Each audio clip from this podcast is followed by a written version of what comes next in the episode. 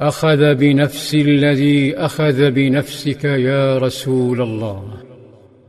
بعد منتصف الليل وبعد مسير شاق ومرهق خلال الطريق من خيبر إلى وادي القرى مال القائد صلى الله عليه وسلم عن الطريق وأمر بالتوقف. كان الجيش مرهقا فنزلوا وألقوا بأجسادهم على فرشهم.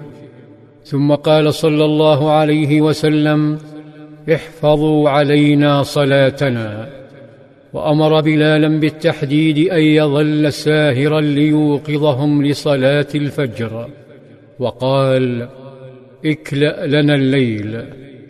امتثل بلال وظل ليله يصلي ويرقب ويذكر الله. ونام النبي صلى الله عليه وسلم وأصحابه.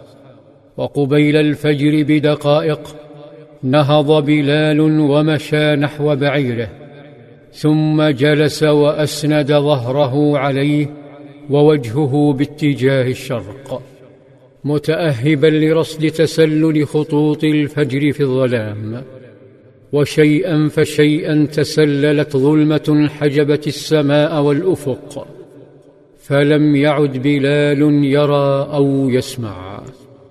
تسلل النعاس فأسدل جفني بلال ثم فتحهما فإذا الشمس تملأ المكان. وقائده صلى الله عليه وسلم قائم على رأسه يوقظه فقد نام الجميع حتى ضربتهم الشمس.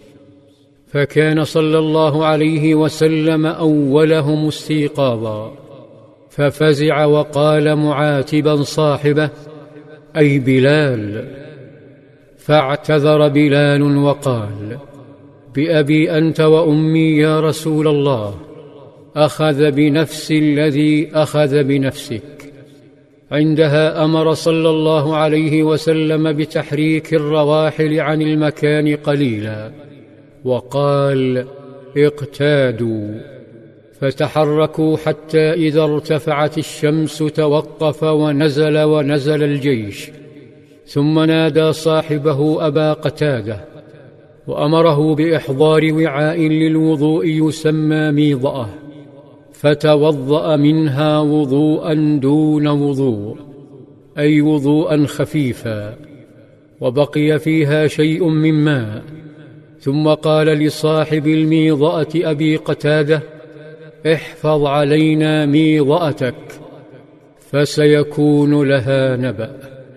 أذن بلال بالصلاة فصلى النبي صلى الله عليه وسلم ركعتين ثم صلى بهم الفجر ثم تحرك الجيش. فجعل بعض الصحابة يميل إلى بعض ويهمس ما كفارة ما صنعنا بتفريطنا في صلاتنا. فهتف بهم صلى الله عليه وسلم أما لكم في أسوة؟ ثم قال أما إنه ليس في النوم تفريط إنما التفريط في اليقظة فإذا نسي أحدكم صلاة أو نام عنها فليصلها إذا ذكرها. إنما التفريط على من لم يصل الصلاة حتى يجيء وقت الصلاة الأخرى. فمن فعل ذلك فليصلها حين ينتبه لها. ثم تحرك الجيش الذي أصابه عطش شديد حتى لم يستطع صلى الله عليه وسلم أن يتفقده كعادته.